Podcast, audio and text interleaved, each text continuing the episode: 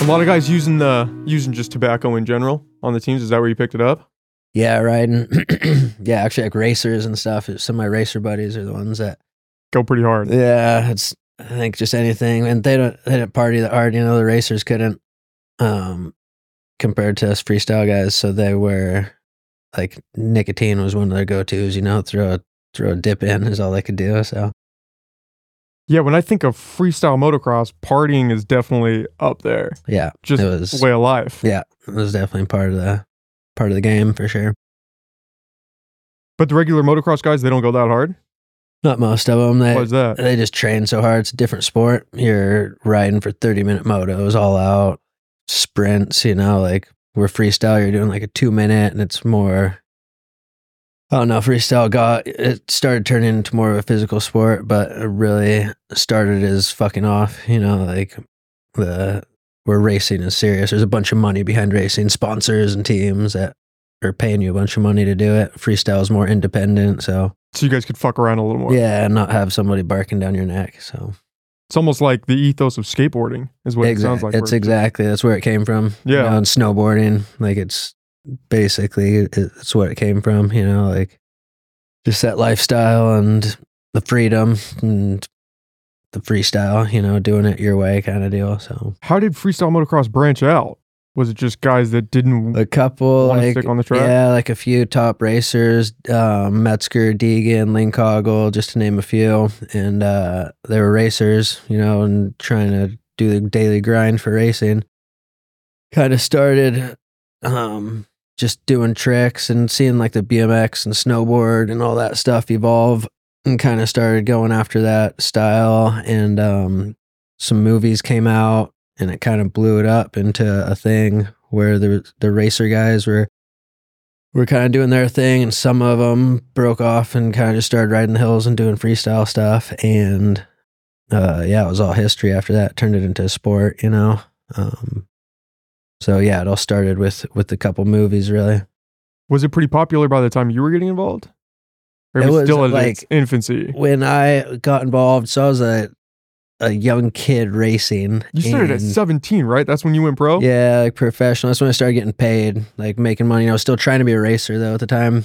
Um, started getting paid jumping, and I'm like, oh, maybe this is the way I'll go instead. You know, um, kind of like the style of it more, anyways. You know, like a little more freedom. Um, and so, yeah, definitely more more my style. And I, the racing thing was my original goal, but some uh got into freestyle after it came here local and I, I was riding bicycles i was doing bmx freestyle kind of stuff and so could do tricks on a bicycle and was still racing moto and when um a local show came here up north i went down there and asked them if i could ride and they let me ride and basically invited me on tour with them so Just like that. yeah pretty much Damn. Yeah. And that was at 17. at 17 yeah Had you been doing a lot of freestyle prior to that, or was all just motocross? It was just motocross and BMX. Like I said, I grew up racing BMX, started on bicycles. Parents hated motorcycles, and then, uh, then once I got a motorcycle, started racing motorcycles at eleven, and then just doing freestyle on bicycles, like just doing tricks and whatnot. And then, um, yeah, basically when freestyle motocross started, I was already I was doing those tricks on my bicycle and was like, oh, started doing seeing them on videos on dirt bikes on motorcycles, so started doing that. And um, then when the show came to town, I went down and asked if I can ride, and it was history. Those are the days they just let you. Yeah, you could do it. Yeah. yeah, for sure. Well, I was Wanna take a underage. shot? The first one I was 16, and uh, so I went down there. I ditched school at lunch and went down and asked if I could ride. They're like, "Oh, you need your dad to sign a waiver." So I'd call my dad, be like, "Hey, I ditched school, but they said I can ride the show if you sign." So he came down there and signed a release for me. So How did that call go over? it went over all right. He came down and signed it. So I probably would have just forged the signature at yeah, that point. exactly. I don't know if right? the whole cutting Yeah, class would have been. I don't know if that would have flown. yeah, yeah. He, That- he was cool. That's the whole ethos right there. yeah, exactly. Just Yeah. I'm gonna yeah I'm gonna go out and do this. Yeah, exactly. That's how it was. I mean, that's how how it happened. Was were you still trying to do motocross at that point too, or once you got that you pretty much that over? summer. So like I was a junior in high school, um, and I went on tour and started doing shows, and that's pretty much I th- the last time I raced was around that time, and then throughout my senior year, I started going down to SoCal and doing more shows. And so by the time I was graduating high school, I was making money, and I knew that that's what I was going to pursue. You know, my dad always said I could go back to school. You know, if I had to chase the dream for a little bit. And you're like, yeah, yeah, I'll go back if yeah, I need exactly. Twenty years later, I'm like, oh, should I go back to school? That's got to be a crazy feeling for a kid in high school to be on tour doing this. yeah, I'm thinking, why am I going to high school? Yeah, exactly. I mean, it was it was really just all school was just trying to get done with it, you know, just trying to finish. Just to get back on yeah, track. exactly. So Well, especially if you're making money and your friends are in class and you're like, why am I, why am I sitting here right now? yeah, I know what I want to do. Yeah, it was uh it was hard to finish school. I'll tell you that much, but made it through. Were your parents pretty supportive of you going down this path? Or like your dad, he was kind of like, eh, Not really. go chase I the mean, itch. I, I think they just saw the passion that I had for it and knew that um that that's what I was going to do regardless. So they had to let me. You know, it wasn't really an option. And they supported it um as much as they could. Like I said, they weren't into it. They weren't didn't ride themselves or um but I think that if I didn't have that to go after, any other path probably wouldn't have been a good one. So that's how it goes, Yeah, right? definitely. You kind of find this thing that you can funnel all that energy into. Yeah, definitely kept me on my straight and narrow for sure compared to uh, where I would have been. Which is ironic because you hear freestyle motocross, you think anarchy. Yeah, it's like, no, this is what kept me in Yeah, it was controlled anarchy. You know, it was something with something enough to keep keep your your goals straight. You know, Was it pretty big at that time? Or you guys were kind of, it was this new emerging No, thing. it was new. It was definitely in the beginning of it, and um. By the time like I was out of high school and started going down to like SoCal and visiting down there, it was kind of blowing up, and that's when like I was really starting to pursue it and get serious and like starting to go down there and like train and starting to pursue sponsorship and tours and stuff like that. So it was kind of right at the beginning of it. And uh like when it was blowing up, I was like chasing the coattails of it, you know. is that kind of the path you have to go down? Is it's lock in a sponsorship and then the money starts coming and you can kind of, kind of Breed it out yeah, tours, sponsorship, mostly tours like contests, get into contests and um start showing that you can hang and be there and you know, obviously being riding with the top guys and when there's filmers and video, you know, that's a big part of it, just magazine and video exposure. Wasn't really uh the internet wasn't really the scene around that. what you year know, are we that- talking right now? trying to think like 01. I graduated high school in 01. So So this is pre, pre like YouTube. social. Yeah, exactly. So like none of that was a thing yet, really, you know. So it was a different deal. Like when I look at it now, like it would have been a whole different game compared to what it was when I was doing it or when I was starting. Like towards the end, all the social networking stuff and YouTube, all that stuff was just kind of starting to blow up and was kind of dabbling in that a little bit. Like sponsors were starting to look more into like your following on social networking more so than your contest results and stuff, you know, like that was towards the end of my of my career. I was definitely going that way. And Now it seems like that's the majority of it, you know. I was going to say that's got to be like 90% Yeah, now. for sure, definitely. you just blow up off one video of you doing a trick in your backyard. And yeah, let's sign this sure. kid. And there's millions of views, you know, it's the eyeballs are on it and that's what the sponsors want. So yeah, then it's proof of concept, right? If you've got this following you can already bring to the table, yeah, exactly. we don't have to take a chance on this kid. yeah, We know sure. he's got this backing right now. Yeah, and it used to be like you're, if you're getting shots in magazines or video parts or placing in contests, getting TV time, stuff like that, you know, was where the sponsors were getting their exposure. So, yeah, that was back in the day though. Yeah, now it's Time TikTok. changed quick. Yeah, it was crazy. It's it's crazy to look at now what it is and the way it's grown. You know. Does it feel like that has taken away something in a sense where you had to grind a little bit more to get there? I don't know if it's taken away. I I think that the the internet and the social networking is kind of given. I mean, giving kids a chance to expose, show what they got, and you know, not have to go through what I went through, like trying to go and show show yourself and you know chase sponsors down and get into contests and stuff. You know, like you can if you're a good rider, you can put your shit online now and people see it. You can you know get that respect easy. So it's definitely different. I don't know if I wouldn't know if it's harder or easier, but I know the riding level stepped up huge. So, you know, there's it's a it's a different game now than it was 20 years ago. Well, that's like most things, right? Is Oh, now for you've sure. got this back catalog that these kids can see, and so th- their starting point is so much further ahead because Oh, they're yeah. watching all the pros. Oh yeah, like when I started, there was no. We would- didn't even think it was possible to flip a dirt bike, you know, let alone a 450, 80 feet, 100 feet. Like it wasn't even like thought possible, you know. and so the fact that that now is what kids are watching is like the regular, like that's a go to. If you don't flip, you're not doing freestyle, you know. So it's definitely a the, the speed that it evolved was it was crazy to watch. If you don't flip, you're almost not going to make it now. Yeah. I mean, the flip took out a bunch of the top guys that when I started were like the top guys. They could never learn how to flip and it retired them. You know, it was, can't get shows if you weren't doing flips at one point. So, Just because they didn't want to try it, or, or couldn't figure it out. It's such a mental thing, you know, more, more so than like a physical skill. It was just the commitment going off a ramp, being able to know that a flip's coming around blind, you know, is people couldn't get over the the mental part of it. It was harder than anything. Like the, actually physically doing it is one of the easier tricks. It's just committing, uh, you know, to the movement. Obviously, learning that is, you know, the the key to it. But yeah, that's got to be a mind fuck, especially as you're getting up into the higher elevation. You just got to commit. You can't psych yourself out. yeah, the hardest thing is just learning that the blind flip. You know, like because you don't see anything going off the ramp, and you're looking. Or like when you're training racing, you're controlling the bike over the bars. You know, looking ahead. to do a backflip, you're going off a ramp and yanking and committing just to looking up in the sky, you know, and knowing that it's going to come around just by the feeling of it and how you adjust. Like it's all, it's a different, different concept. But that was also before foam pits and airbags, all that stuff, which now kids are starting off on those, you know, where those weren't even around when we started, you know. So it's definitely a, a different game.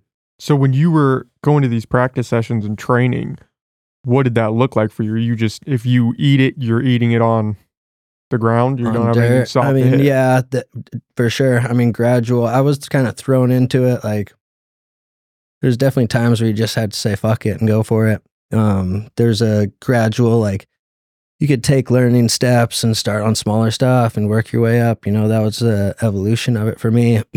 but then at some point, you you have to know when to just say fuck it and go for it. Um, use your best judgment and make your you know calculations. Okay, I'm to hit it this fast, or you know, and then trust in your in your calculations. It's right. You know. Um, a lot of that help. I mean, riding with better people it was a game changer. Like once I started going down south, um, the guys I was riding with down there was definitely like a huge learning curve for me. You know, it's like little fish, big pond type thing. You know, like up here, I was jump everything that was around. You know, like kind of the the top dog of that, and then you go down and ride with all these other guys, and You're like, oh shit. yeah, it's a it's definitely a step in a a big step, you know. So But probably great for your evolution because steel Oh, yeah. sharpens steel. You yeah, no, for sure, a hundred percent, and that's what that's what it took to get to that point, you know. And I knew that. That's why I put myself in that situation, and um, you got to push yourself to to evolve, and so that's what I did. Were you how did so say for, you know, flipping a dirt bike? Was that just somebody saying fuck it or was that kind of mapped out?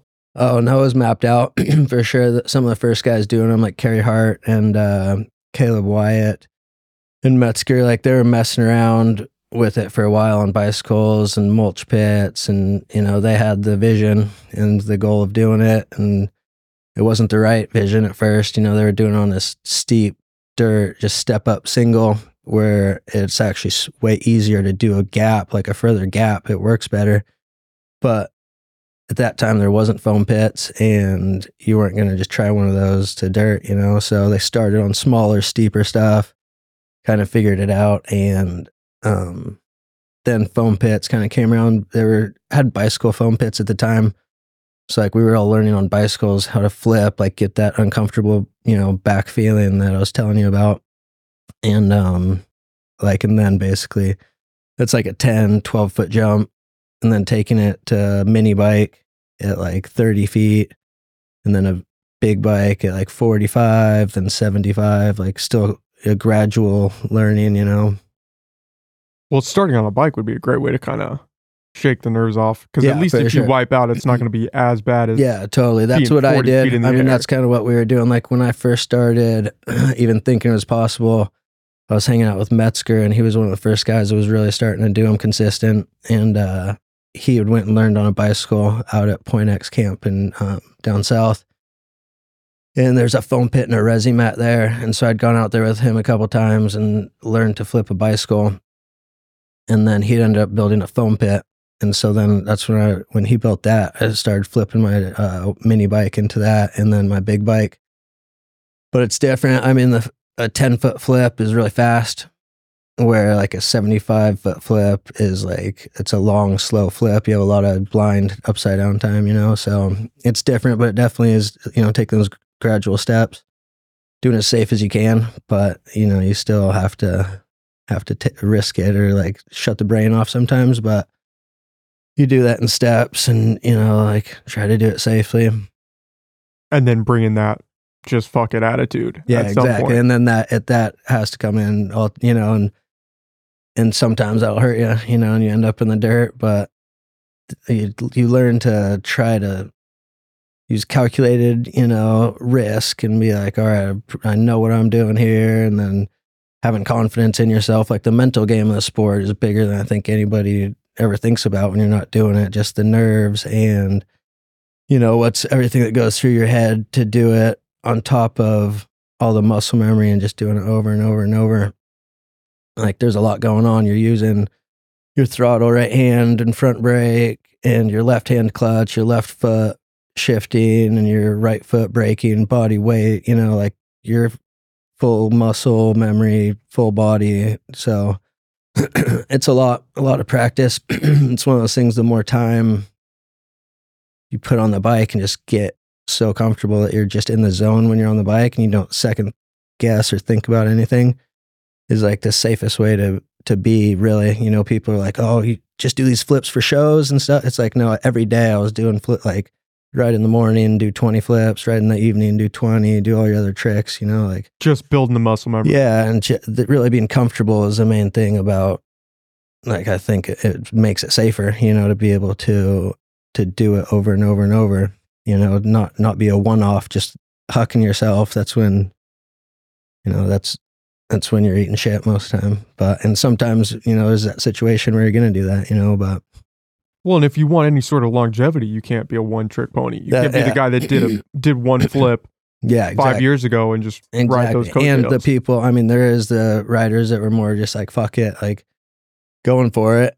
And you end up hurt. Like you don't have that longevity. It's, it's, you're on, if you're on the couch for three months, you know, you're not writing shows, you're not, and then you got to try to build up the muscle memory to come back. Yeah, and you've got the fear of yeah, last time I did confidence. this. Yeah, for sure. So there's a fine line of, um, of the fuck it factor, you know, like you, you don't, you want to be smart about it, but then you got, you definitely got to be able to shut it off, you know? Is that how a lot of people are getting takeout? Is just injuries, just trying to do something and it Yeah. not clicking. Yeah, I mean it, and it happens. Usually, it's the little things. You know, you'll it'll be a day you're just putting around the track and you fall over and break an arm. You know, and you're just out doing backflips all day the day before. You know, it it depends. I mean, they're dangerous, and you can, you know, little little falls can hurt you easy, but um, there's definitely like trying to be consistent and not getting hurt is the way to make a living. You know, if you're hurt all the time, then it's you're not getting paid. So Yeah, and if you're not getting paid, yeah, find another job. yeah, right. yeah, Man, I would imagine that psychs a lot of guys out too. Is if you're out on the track and you're seeing these guys get hurt around you, trying Oh, to yeah. do the tricks you're doing. Yeah. I mean that's part of the whole mental part of it is you know it's gonna it can and it's gonna happen. It's a matter how bad and when, you know. And uh yeah, watching other people get hurt, then you have to go out and ride right after that, you know, or just knowing in the back of your mind that that stuff can happen is it's hard to hard to overcome, you know. That's what they say about riding just motorcycles in general. Is it's not a matter of time when you get hit. it's it's, going to happen. and how yeah, bad. Yeah, for sure. It's just how bad is it going to be when it does happen? Yeah. Yeah. It's, uh, I mean, it's there. And it- you try to minimize your risks by doing things the comfortable way for yourself or what you think is the best way, you know, and there's only one way to learn. And so you do it that way, you know.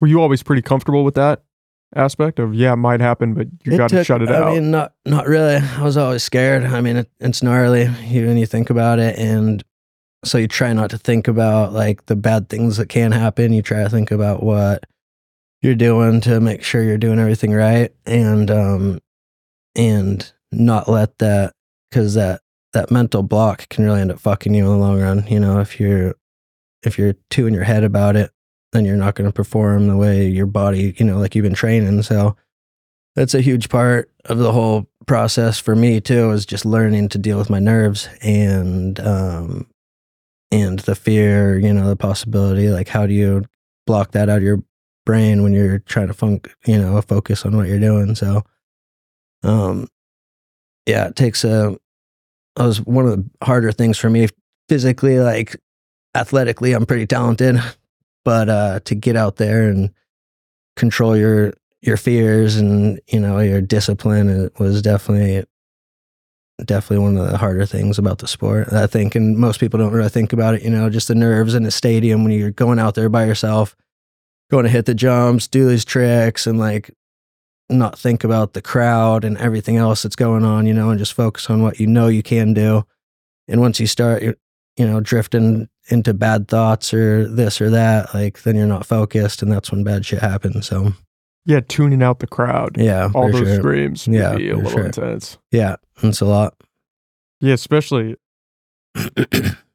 I mean, you're out there, like you said, you're practicing and it's just you, or maybe it's you and your team. Couple buddies, yeah, And then you go to a crowd setting. It's like, oh shit, pressure's on now Yeah. Hey, if you wipe out, there's going to be a lot of people seeing it. yeah. And for contests, it's schedule like a you know there's a, either TV time or you know their their viewing time, so it's not on your on your terms and and or the weather's terms. Like it can be super windy, and they're like, "Hey, and go," and you're like, "Wait, can I you know can I wait?" They're like, "No, go, like it's time to go when it's time to go," and uh and so you you got to learn to deal with that, and there, that separates people too, just in the contest world because it's never you can go and practice every day in your backyard and do er- everything. Then you show up to a contest, the jumps are weird, the weather's weird.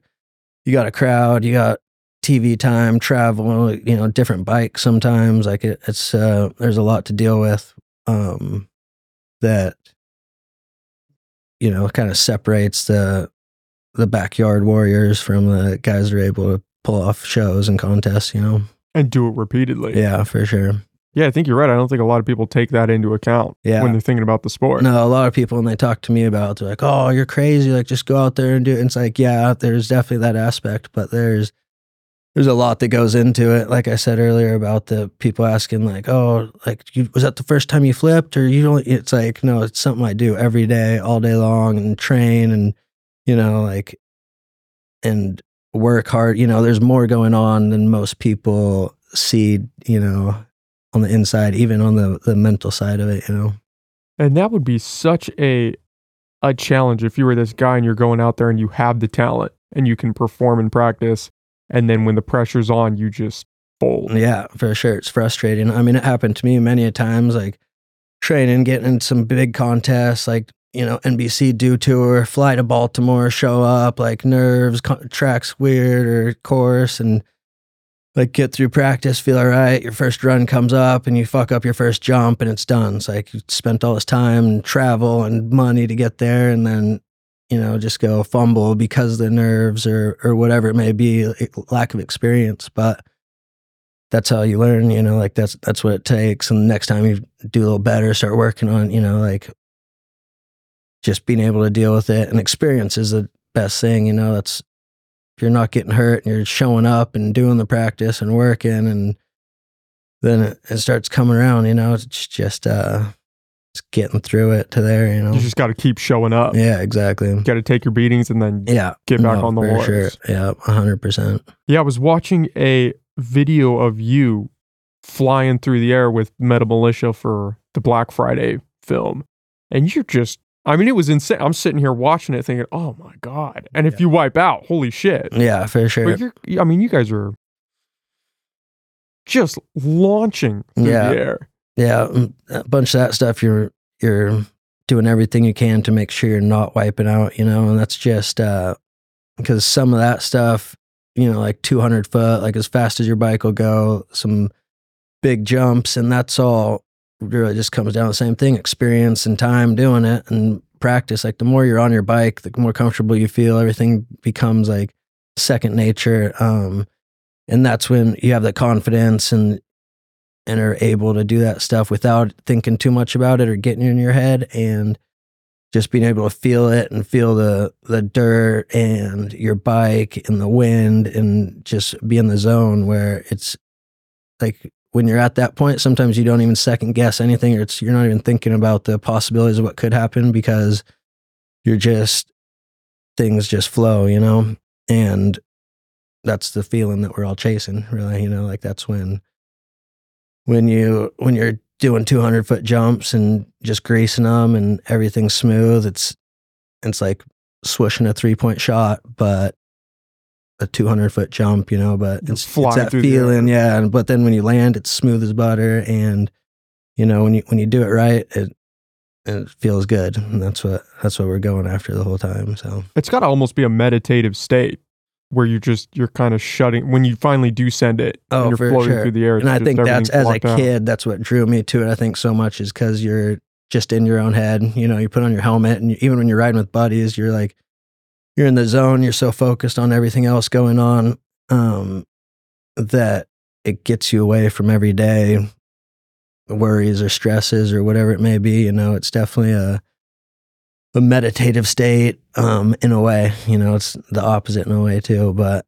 as far as just escaping the real world and you know it's i think it's a, a therapy of sorts for sure And a high that's hard to beat. yeah Once you go through it and yeah. you land it, you're almost, you're Yeah. chasing that high. yeah which is interesting like i never even as a kid thought about it as like adrenaline you know or anything but definitely that feeling of like going fast you know or like like i said doing something smooth or like getting learning a technique better you know it's just like clicking off that those little like steps of getting better and better is what kind of motivated me personally is doing something or being scared to do something then doing it and being like yeah you know like conquering little goals the whole time is uh is what motivated me and kept me going for sure When you started out, what kind of tricks were you guys doing?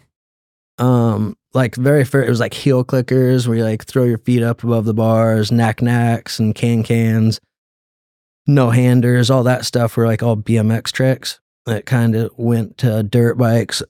Like what i was saying earlier when i started it was all that. And then as like bmx evolved dirt bikes started kind of catching up and were right there. Like people would start doing seat grabs and supermans on a bicycle and we'd start doing them on our dirt bikes. And um yeah, the pretty much just evolved with that to anything as far as jumping off the bike, grabbing the seat, um, letting go of the bars, feet going through the bars. Now there's body varials where guys are spinning above the bike. Obviously the flips and 360s with the bike, and yeah, it's evolved a lot. Like it started off basically as one handers, no, just taking your hands off, kind of showboating at the races, you know, and um, and yeah, as now people are doing triple flips and 360s and body varials and everything else. So The body varials one, that's what freaks me out because it seems like there's so much that could go wrong. yeah, As soon as you, as Yeah, soon as you're off the bike in the air, totally. Because I mean, when you're holding onto the bike, like I said, flips are almost easier than like a bunch of the like seat grab, let go tricks where you're jumping off the back of the bike, letting go, getting back on. Because a flip, you still have all four limbs on. You can, con- you know, unless you're doing a super flip or something, but just a standard flip, you can still control a bike as much as possible with the throttle and brake. And um, so some of those, the body varials and some of the other like technical grab tricks and stuff, those, in my opinion, are harder and more technical than just a standard flip. yeah, and the mentality aspect starts kicking in there too because now Oh, you're off the bike. Yeah, for sure. It's full commitment at a bunch of those. You know, you can't half ass those. So, at what point in your career when you're starting out did it start ramping up like that? When people started doing the flips and realized, oh, we can take this to the next level? It was pretty, I mean, pretty early at all. Really, the sport evolved so fast that I can't even think of when the flips, when they started doing flips. I'm not sure the year. But once like one guy did it, Everybody starts. doing it. everybody started doing it and then it was like then like i said they started off just on a single you know a step up lip and once it turned into like gap jumps like 45 foot and then 75 foot which is like the standard show or contest ramp then it was like it was either you're doing it or you're not competitive. And that's um i was kind of like when i had to make the decision. I'm like well i guess this is something that i'm gonna go for and try to make it happen if i want to keep keep my name in the game you know? So, um, and then as soon as you're flipping consistently, then it's like, oh, flip, take a hand off, flip, take two hands off, flip, grab the seat, you know, just grab the seat, pick, kick your feet off. You know, it's all just the slow um, evolution of the tricks.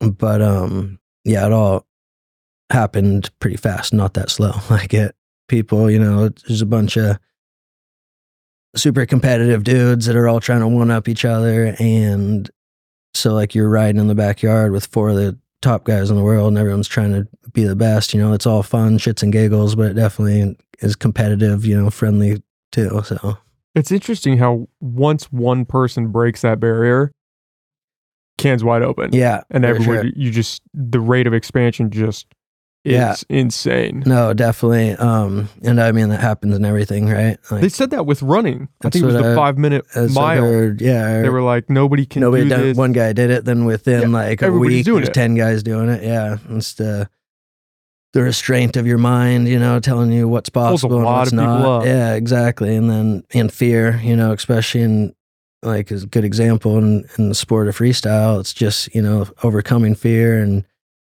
and understanding that something can happen. And once you do, it's like, oh yeah, it's easy actually. Everyone can do it, you know. So yeah, it's interesting to look back on, you know. and to be a part of, not just to Yeah. look back on, Yeah, but yeah, to be in the forefront of seeing this thing evolve in that way. Yeah, for sure. It's uh I look back on it and trip out sometimes just thinking about it or looking at old magazine stuff or stories, just telling stories to the kids and stuff is it's funny. Um but it, yeah, it just flowed. It all happened, you know, and was just riding the wave.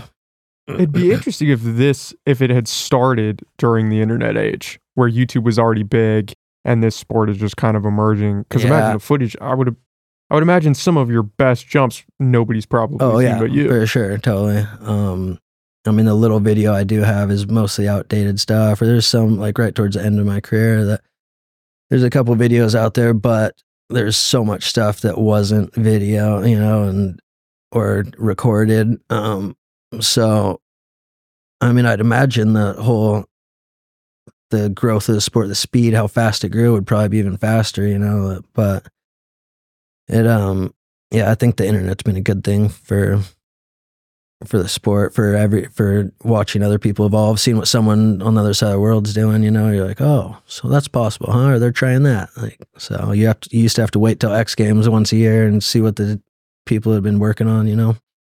And now you can just scroll TikTok. Yeah, exactly. 10 of the craziest stunts you've seen and think, Yeah, okay, now I got to try to do something. yeah, right. Did you ever watch somebody wipe out or have a wipeout where you thought, oh, I don't know, maybe I need to pump the brakes on this?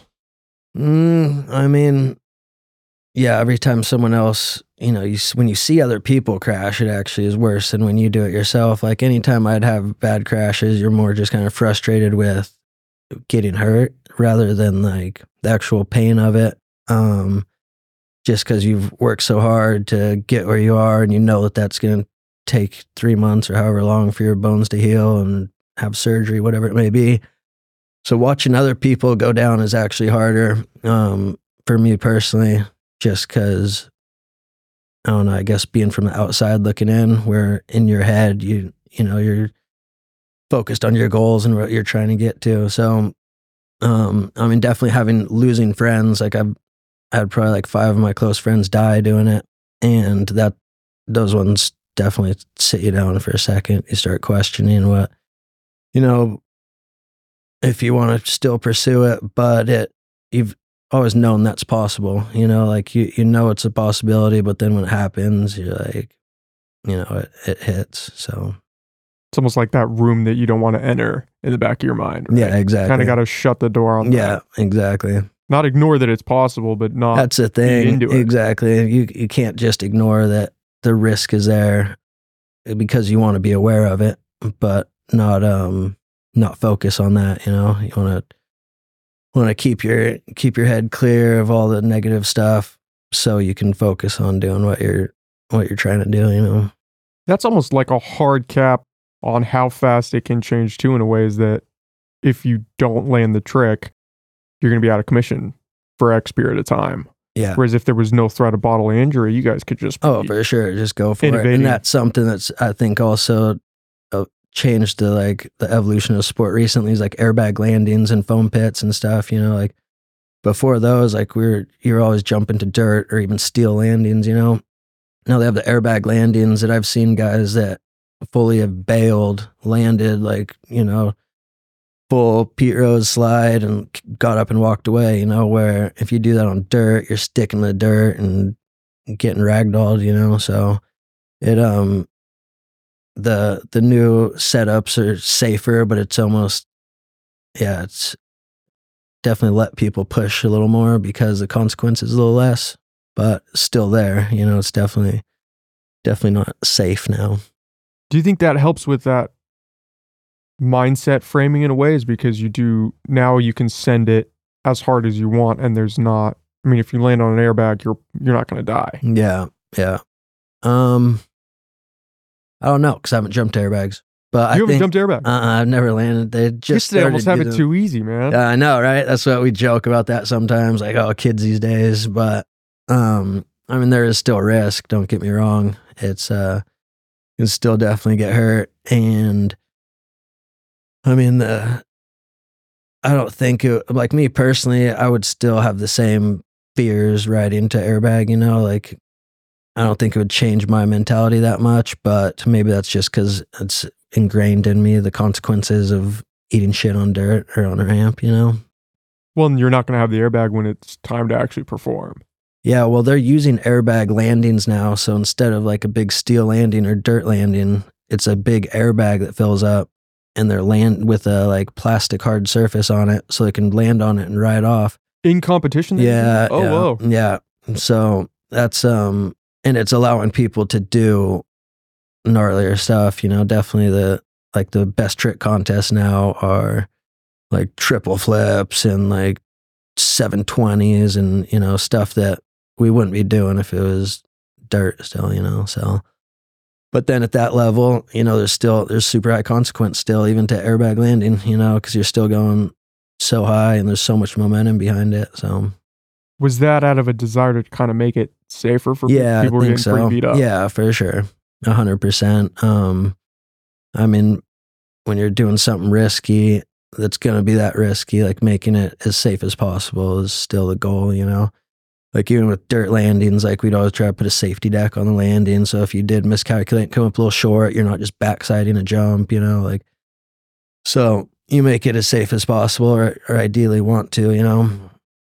Yeah, ideally want to, Yeah. right? Yeah. Help the guys out. I think it's obviously probably better for the guys and the sport Yeah, if they're not sure. getting beat up Totally. And if- if riders are comfortable then they're able to push themselves more and so it um it goes full circle for sure Where, so you had these steel landings. That's what you guys were jumping over. yeah for mobile like for shows that we would um that we would like do in parking lots or like even like uh fairgrounds and stuff they started making steel landings or basically like a low boy trailer um with like a big steel you know down face to it they put the ramps and bikes in it tow it wherever pull it out in a venue unfold it and then set up the takeoff ramp and be able to jump to that instead of because originally back when I started it was only dirt, you know, so you'd have to get 20 dump truck loads of dirt, shape a landing, and then it's, you know, hopefully the dirt's good, it's not muddy or sandy, you know. So then when they started using mobile landings, it opened up a bunch of opportunities to do shows in parking lots and places where they weren't, you know, where you couldn't usually. And then now it's evolved into airbags. they unfold a huge airbag, turn on a generator and a fan, and pump the thing up. You know, so It's like a flat inflatable. yeah, exactly. The steel landing doesn't sound that great. No, they weren't. I mean, they there was some that were good, but they um, I mean, the risk on those is as high as anything, you know, and they weren't always smooth landing. Like even when you greased them, perfect spot, like you're kind of bouncing down a little bit still, but it was just that the convenience of them. You know, you're able to go do a show anywhere, like literally pretty much. If you had a 70 foot run in, you could set a ramp at a 70 foot gap and have a 40 foot run out, like about 200 feet. You could set up a do a show anywhere. Really. So really opened up the venue portion of that. Yeah, for sure. For demos, you know, just for like for demos for companies, schools, any anything really, monster truck shows, all that stuff. Which back then was probably the name of the game. Is just trying to get people to see it, Yeah, a get lot eyes of on the venue. I mean, even the sport now too. It's a lot of the, you know, there's only contests here and there, and most of the money and like consistency in it was just doing demos, like shows for events, um, concerts. I mean, you name it, birthday parties. Like you, you know, really, if people have enough money to pay, then you know, it's dancing monkeys. You know, coming they throw coins at us and we do tricks. You know, but um, yeah, I was always it's that was uh, the main you know income is just doing random shows like that pretty much Is that still hold true today? yeah for the most part like some of the bigger tours are like on concert um tours supercross um of my buddies are doing demos in the parking lot during supercross for monster um so it's that's definitely i think one of like just doing side entertainment stuff has always been a big part of the sport Are sponsorships still? Are they bigger nowadays? I think there's less of them available, but more money and the ones that are there. You know, the the people that have a good sponsor these days are getting good money for them, and but there used to be a bunch of little like companies would be throwing money around, you know, just to to get their names out there uh, on your bike and stuff. You know, Like what we have here locally at Redwood Acres, where you could just sponsor the car. yeah, exactly. some for mom sure. and pop business putting yeah, but like a shoe company or a clothing company, you know, if they know that you're doing this tour and it's this crowd of people, you know, then you're uh, you're running their product and putting their logos on your bike. Then all those people that are at those events that you're going to be riding are seeing their logo, you know. So once again, those bef- like a way that social networking and the internet's changed, you know, because that used to be the like if you had a busy schedule all year and you're doing this tour and that tour and these shows and then this contest like sponsors see that and they're like all right that's that's where we're going to put some of our advertising money into you know When were so when you're going through this and you're getting sponsors and stuff? When did the big ones start to come along? Because I saw that you were sponsored by Rockstar, and this was back when Rockstar was Rockstar. yeah those were like i started getting well when i was when i first rode that show here i started it was right around the time i was starting to get like a sponsors where they're giving me free gear and stuff like that and then my paying sponsors they were actually paying a salary probably didn't start hmm, until like right around when i was flipping maybe and started getting paid good um as far as like salary from sponsors. And then uh so that was probably shoot i don't even know the years but probably about 10 years into my career started like getting good sponsors and salary you know which makes uh takes a lot of the weight off the shoulders because you're not relying on just shows and contests to make the income you're actually getting a monthly check so you know if you do get hurt you still for those couple months will still be able to pay your rent and all that stuff you know um That's got to be a nice transition. Oh, it's huge. I mean, that's that was the main goal, you know, to get s- at least a couple good paying sponsors. So, um, and then it re- like really takes the weight off of a bunch of other stuff, you know, just can focus on doing what you need to do and not worry about making money the next week, you know. yeah, I gotta go. I gotta travel across the country to go Yeah. this one, then be back. Yeah, exactly. Frees up a lot of time. Yeah, and you kind of get to pick and choose what you're actually doing. You know, maybe not ride that shady fair, you know, that you don't want to go and do. Yeah, but with that need the thousand bucks. Yeah, so it um, yeah, that's definitely the the paying sponsors are are the way to go.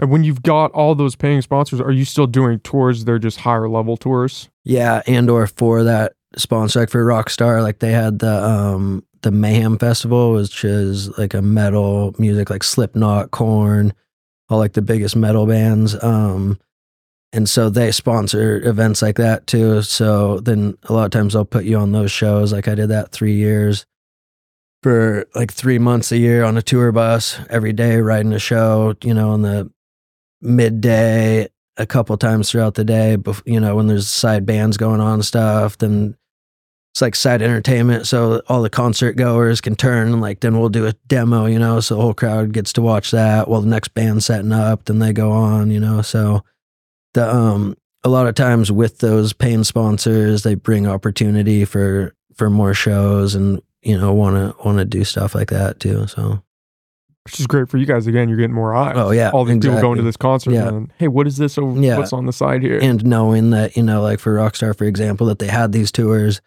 and stuff going on so by getting a ride with them then they're gonna actually it's gonna bring shows to your to your plate too so what a trip! yeah I went to a, I don't know if it was a supercross event, but they had motocross and then had freestyle at the end down in San Mhm. Francisco. They did it at the baseball arena down there. and they jumped the freestyle guys jumped on the supercross track they brought ramps out there Yeah, they had it like Yeah. sectioned onto the side or something because it was all dirt. Yeah, they didn't yeah. have any steel frames or anything Yeah. like that. It was all just a dirt track. But then I don't remember if they were moving it towards the end. They started making the mounds, or if they were just closer to the edge than Yeah. the actual track. So they was. do that sometimes at the Supercross. They'll do them in the parking lots, um, like for the pit party, like before Supercross. You know, when crowds start to show up, they'll do some shows in the parking lot, and then sometimes they'll do them like in like opening ceremonies or uh, like at halftime. You know, pull ramps out there and set up, and you know, just keep eyes on the show and keep people entertained. Yeah, it was a trip to see. I think they did it at the end and they brought out, you know, they had these fire pits off to the side that were Yeah, shooting flames up. yeah, And these guys are pyrotechnics yeah. and stuff. Yeah.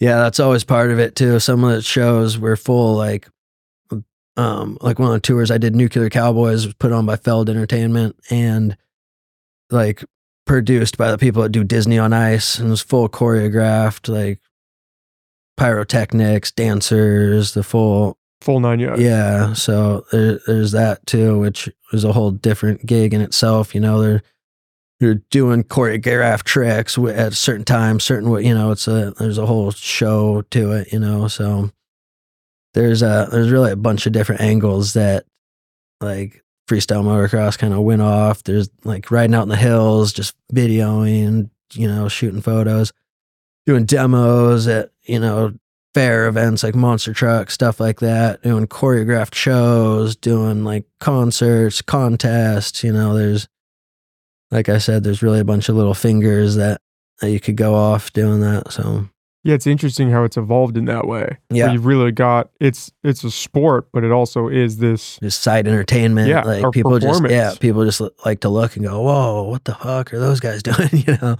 so it um which is why it makes it attractive to people you know because you don't have to be a rider to necessarily like trip out watching somebody do 80 foot backflips in the parking lot you know like a joe schmo could be walking by and stop and look at that and you know so promoters realize that and just getting people to events you know like it, it grabs eyes and attention for sure Yeah, you don't need any experience to think, holy to shit. th- yeah, to what is- watch and be like, "Whoa, watch the that was cool." Fly yeah, through the air. exactly. But then people like that don't know like the technicalities of a trick, like a certain trick that's super hard. When and you know they see it and they're like, "Oh, don't really know what's going on." And then the guy does a standard flip, and they're like, "Holy shit!" You know, like so it's funny. Um, you can definitely tell that different crowds would be into certain stuff more so than than others. You know, as far as like more technical little tricks compared to just like bigger, like visu- going off the visually pleasing. Yeah. Yeah, imagine how many guys went to a motocross event or a freestyle motocross event and then went out, bought a bike, and just broke something. Yeah. Broke an sure. arm, tried to go Oh, off yeah. a small little berm or something, Yeah. and just Yeah. I think it usually happens quick though. Like they see it, you know, and go and get a bike and And then about realize, Craigslist. yeah, No, ex- no, exactly. Yeah, not for me. Yeah, not gonna work. That goes back to people not really seeing the what really goes into it, like how much time is put into in the, you know, the the discipline it takes to get to that point. You know, Was that a challenge for you trying to get people to realize, or I guess across the sport in general, just trying to get people to understand the technicality of it? Yeah, it's this really cool thing we're flying through the air, but there's a lot on the back end of this that people aren't seeing. Yeah, I mean, it was the thing is, is it like you were saying, it does like appeal to just random Everybody. people. So you didn't really have to like tell anybody, oh, this is hard. Like they see you jumping, they think it's cool, you know, and in awe about it. They, I just don't think a lot of people understand the like how how calculated everything is. They just kind of think you're some nut job out there flipping yourself around, you know. Evel So- Knievel. yeah, exactly. So, which was a whole different thing, you know, like just being a stuntman compared to like more of an athlete. I think it's two two separate deals, you know. It's not a once a year like big jump. It's a everyday training and, you know, making sure you're perfect. So, Yeah, like you were saying earlier about the guy who's, oh, is this your first backflip? yeah, You're like, no, man, I've been Yeah. doing, I did 40 today. that. Yeah, I've been doing for them sure. since I woke up this morning Yeah, trying to which is what makes you comfortable doing it, you know. There I don't think there's it's not safe to do it anyway, but that. So, Yeah, especially when so much is at stake. yeah. You don't want to just dilly dally and No, for sure. And go not ride for a couple days and then say, okay, we're That's gonna- literally like when I was at my peak. Like if I didn't ride for a week, like the first day back, I'd be like, all right, like kind of take it easy at first, you know, like you get in that routine of riding every single day, maybe take like a day off here or there just to let your body rest. But um it's that you can like that that comfort level has to be there to to be able to be confident, you know. So you take a couple days off or injury or anything and it definitely um you need to need to approach it a little slower when you're first getting back, you know. What does your schedule look like when you're on tour at this high level, your training schedule? Just training or for shows and everything too. Training and shows. So it depends. Like I said, like for that Mayhem Festival, you're on a tour bus for three months and you're riding three shows a day pretty much every day. So there's not, you're pretty much, that's enough training just in itself, you know, um, riding that much every day at home and like getting ready for contests and stuff. Wake up in the morning and ride, then go to the gym and train, rest in the afternoon, then ride again in the evening. Um, probably like four days a week. And then, weekends usually a show on a Friday or Saturday or something. Same thing. Are a lot of guys hitting the gym? Yeah, I've, uh, at first I think not as much. Like I said, it was kind of the racers that were just kind of getting out of it, and it wasn't really as competitive. Once stuff really started getting competitive, people realized the importance of you know working out, being flexible, being strong. Like if you're frail and you're crashing, then you're gonna get hurt easier if you're not in good shape, you know. So it definitely, um, I think people started figuring out that it's beneficial for sure to be in good, good physical shape.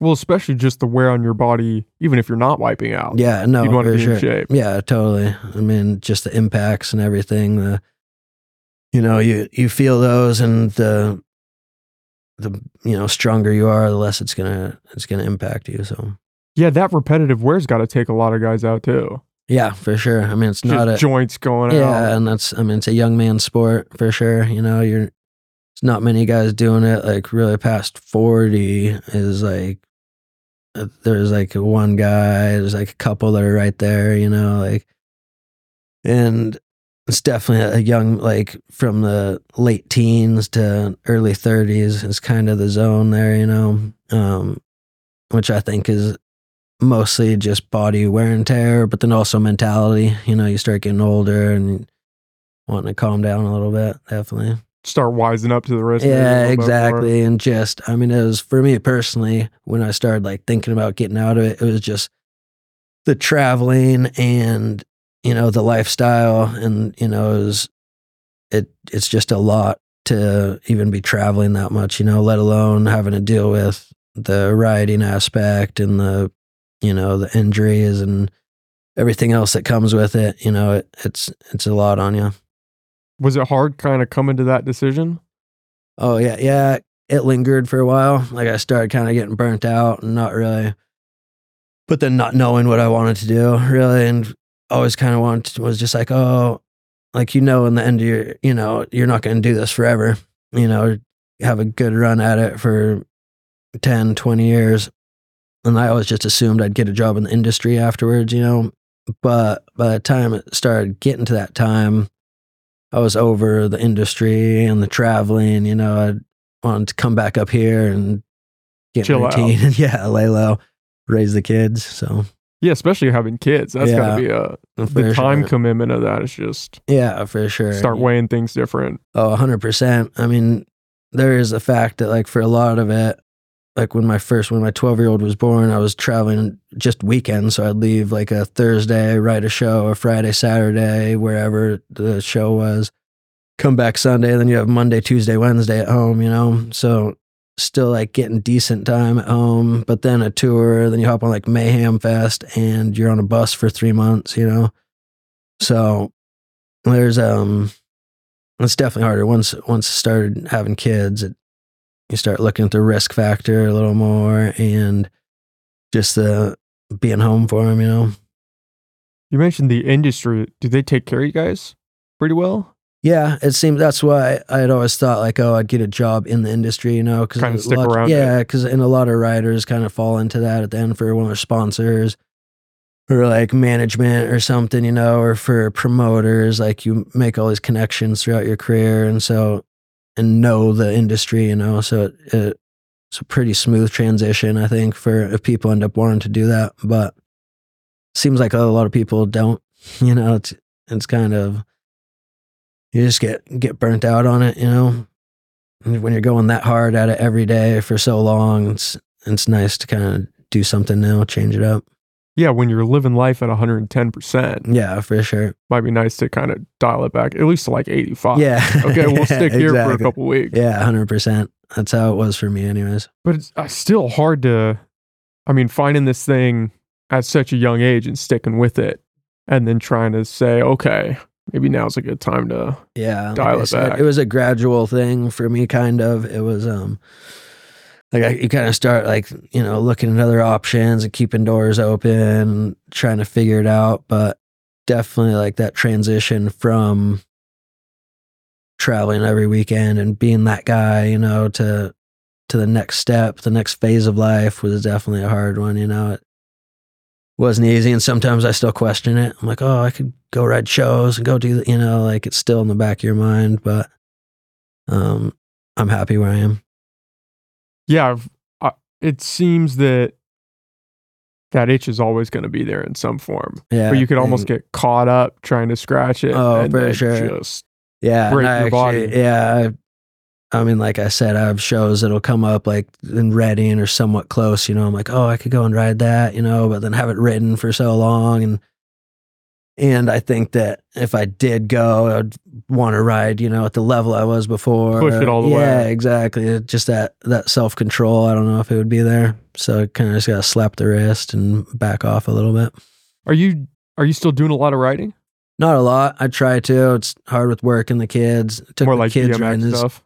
Yeah, mountain biking. Been doing a bunch of mountain biking, um, just to stay in shape, and it's fun. You know, you still kind of kind of get that rush. And um, then as far as moto, not that much, but like now my kids are getting to the age that they're into it, and so definitely going to start taking them out more, and they're they're all pumped on it. So Yeah, we have a, a pretty good mountain biking scene, but it doesn't seem like we have the motocross element isn't there because where would you do it at? Yeah, here? exactly. And that's always been the problem growing up is there wasn't really a moto scene at all. Um, or mountain bike, which now mountain bike is blown up around here. There's a bunch of super good spots. And the moto is all still kind of private. There's not even a public track, you know, in Humboldt. So it's uh it's hard to get into. You're riding trails out, you know, in the hills or private track for the most part. Then you got to travel. So that was always a hard part growing up too. Is you're going to Oregon or Central California or Nevada just to go race, you know. Yeah, it seems like we have the perfect spot where something like that could be built. Yeah, You you, would think. terrain. Yeah, yeah, you would think so. But um, And a ton of people have dirt bikes. Yeah. Just go rip the river bar. Yeah, exactly. Go ride in the woods. Yeah, there's been uh, multiple efforts to make it happen. There used to be a track Phillipsville growing up that we all raced at, but it um yeah, I don't know. It's I guess there's not enough not enough interest to make it worth anyone's while. Which is crazy. I was reading the other day that we're getting an RC track. Oh, Here. really? Yeah. Interesting. I just started laughing. Yeah. Well, now, like I said, the mountain bike thing is blown up. And they're building like pump tracks and bike parks and stuff all around, which is awesome. Um, cause that was, like I said, before I got a moto, that was, I was all into BMX. So I think that that's a super good thing. And as far as a moto, I don't know, like Phillipsville got shut down because of the sound, you know, people didn't want to want to have to hear it. So I, I, that might be one of the issues. Um, now they're making all these electric bikes, so maybe that'll change it. I don't know. Have you ridden those? yeah, I have a little bit. Yeah, Pretty a couple of them. Yeah, they're crazy. They're fast. They're really Some of those good. get up and go. Yeah, and it's crazy the speed that those electric motors have. Um, and they're they're just getting better, and they're getting better fast. I was watching a video of these guys who bought those Sur-Ron bikes hmm and they modded them somehow and got the top speed up to like 80 or 90 or something. Yeah, they. Put aftermarket Cruising. suspension Yeah. on them, hitting big jumps and stuff. And silent. Yeah, exactly. Quiet. Yeah. Yeah. Yeah. It's a it's a thing. It's happening. Some people don't like it because it's they're electric, you know, like You need the motor. yeah, exactly. Like it's definitely one of the things which I don't think that'll ever go away. You know, people always have two strokes that are smoking and loud and, you know, but I think that the the electric bikes are definitely that's where the technology's going. So and they're they're good now. They're just gonna get better. Do they have any electric dirt bikes? Yeah, there been yeah. There's a that? yeah. There's a couple. Um, Alta was one brand, and they went out of business, but they had like a pretty competitive electric bike that was like comparable to 450s, and then um, Stark Varg um, is now a new electric company. The bikes just got released, and they're like starting to race them in the pro and the 450 class. I think they did in the Paris Supercross a couple weeks ago. Um, and guys are riding them in freestyle at shows, Nitro Circus shows and stuff. So that uh, those ones look fully legit and sound. All the tests I've seen on them and stuff are I have nothing but good stuff to say about them. It's up to snuff. Yeah.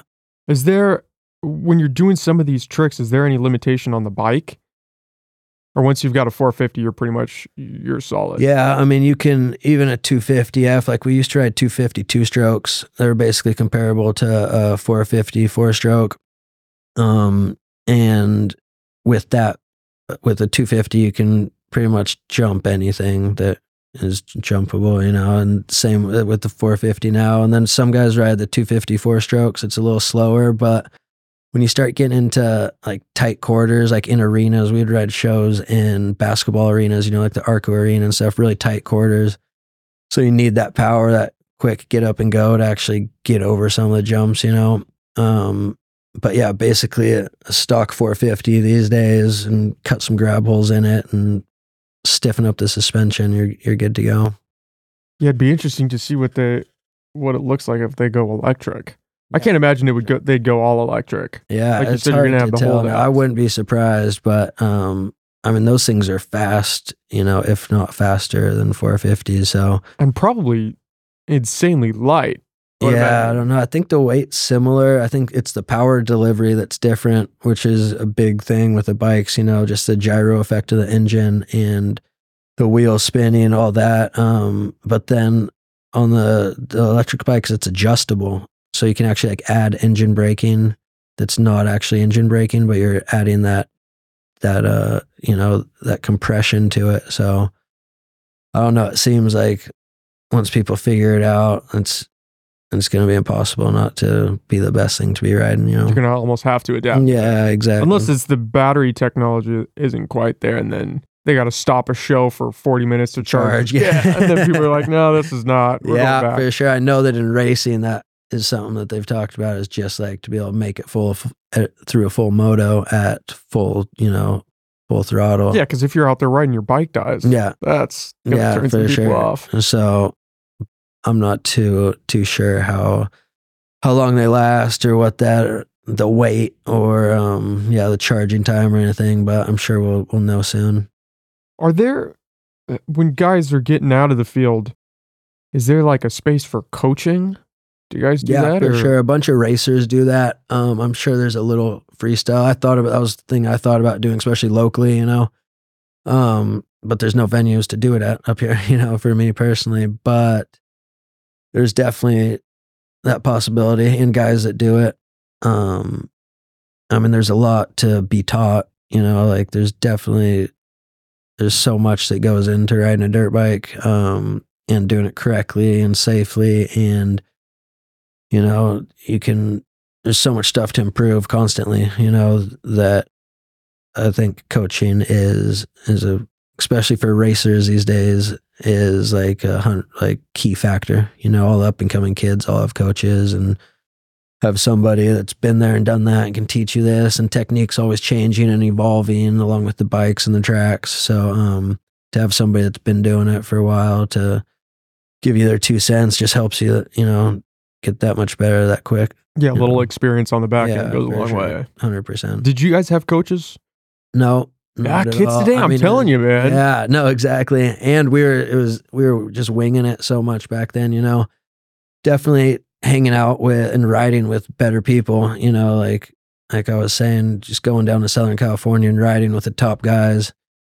You know, you're you're watching, you're learning, you're you know being able to push yourself and see what's possible. So you're coaching yourself or getting getting tips from them. You know, obviously you're, you're all friends and wanting wanting to help other guys learn stuff and watch them progress too. So, um, yeah, they're. I- I'm sure there's probably some guys doing some freestyle coaching now because there's the basics that like for a kid to learn to go out and hit a ramp, do grabs and flips and stuff. There's definitely coachable technique there that could could make things go way smoother. You know. Well, technique and mindset. Yeah, I would imagine for you'd be able to provide some insight on just overcoming that mental Oh, barrier. 100%, which is huge. Like that's 50%. It's a big of it portion is- of it, yeah. For sure. So, yeah, we, uh, or I learned all that stuff the hard way, you know, like, which I'm not complaining about. It, it, it was part of the experience. Um, but you definitely, and you learn quick when everything's on the line, you know, you, and you're pushing yourself and the consequences are high. You, you don't want to make those mistakes. It's not like falling off a skateboard, you know, you're 80 feet in the air and you're breaking femurs when you eat shit, you know? So, um, yeah, you try to learn quick. You have to. yeah. Was that kind of why the ethos of like signing a team or sponsoring a team kind of came into play? Is because then you have all these guys kind of pushing each other? Yeah. I mean, I'm sure that it helps in bringing younger guys in with older guys, you know, like kind of the bringing the new generation in with the older guys to, you know, kind of, kind of help and not coach, but just to, you know, to guide and uh, mentor definitely is a big part. I th- feel like all all sports or all action sports, individual sports, you know, have that aspect to them where the older guys always end up bringing in some younger guys under their wing and showing them the way a little bit, you know. Which is good for everybody. Oh yeah, for sure. Because then you've got the younger guys pushing you guys a Yeah, little harder and you're kind Yeah. of rubbing off on Yeah, them. Yeah, exactly. For sure. Is there anything equivalent to like what the Metal Mulisha was to what to something today? Or is it kind of more Um, solo sponsorship? Yeah, it's kind of I mean solo. There's not really like a team necessarily. There's um like Travis Pastrana has his Nitro Circus tour. It's kind of a, a set group of guys that are doing um all sports, but um from like skateboarding to BMX, moto, and um they kind of have their tour and stuff that they have going on. Um there's yeah just like th- sponsors. Maybe like monster has like their group of guys doing all the supercrosses and stuff. Red bull has their events going on like kind of just those main sponsors in the industry kind of all are kind of running their separate programs it seems like. It's interesting how it's almost a requirement if you've got an energy drink, you gotta have oh you gotta yeah. have some guys I out there doing they have, the- they have the money you know they're a lot of kids are buying that stuff these days so They got the money to pay. Yeah, I went through my phase. I was down in. I mean, I've got monsters in the fridge now, but there was a period in time where I was killing two, three monsters a day. Yeah, and then you sure. wake up one day and you're like, man, this might be a. Yeah, Problem. for sure. More information starts coming out, like how bad they are for you. That was back when they would just have those like monster trucks, monster branded trucks, Yeah, yeah, and just hand them out Give in the 'em out. back. Yeah, hey, Yeah. try this, for sure. just to get people hooked. Yeah, no, totally. And it worked, you know. Worked they, great. They, worked.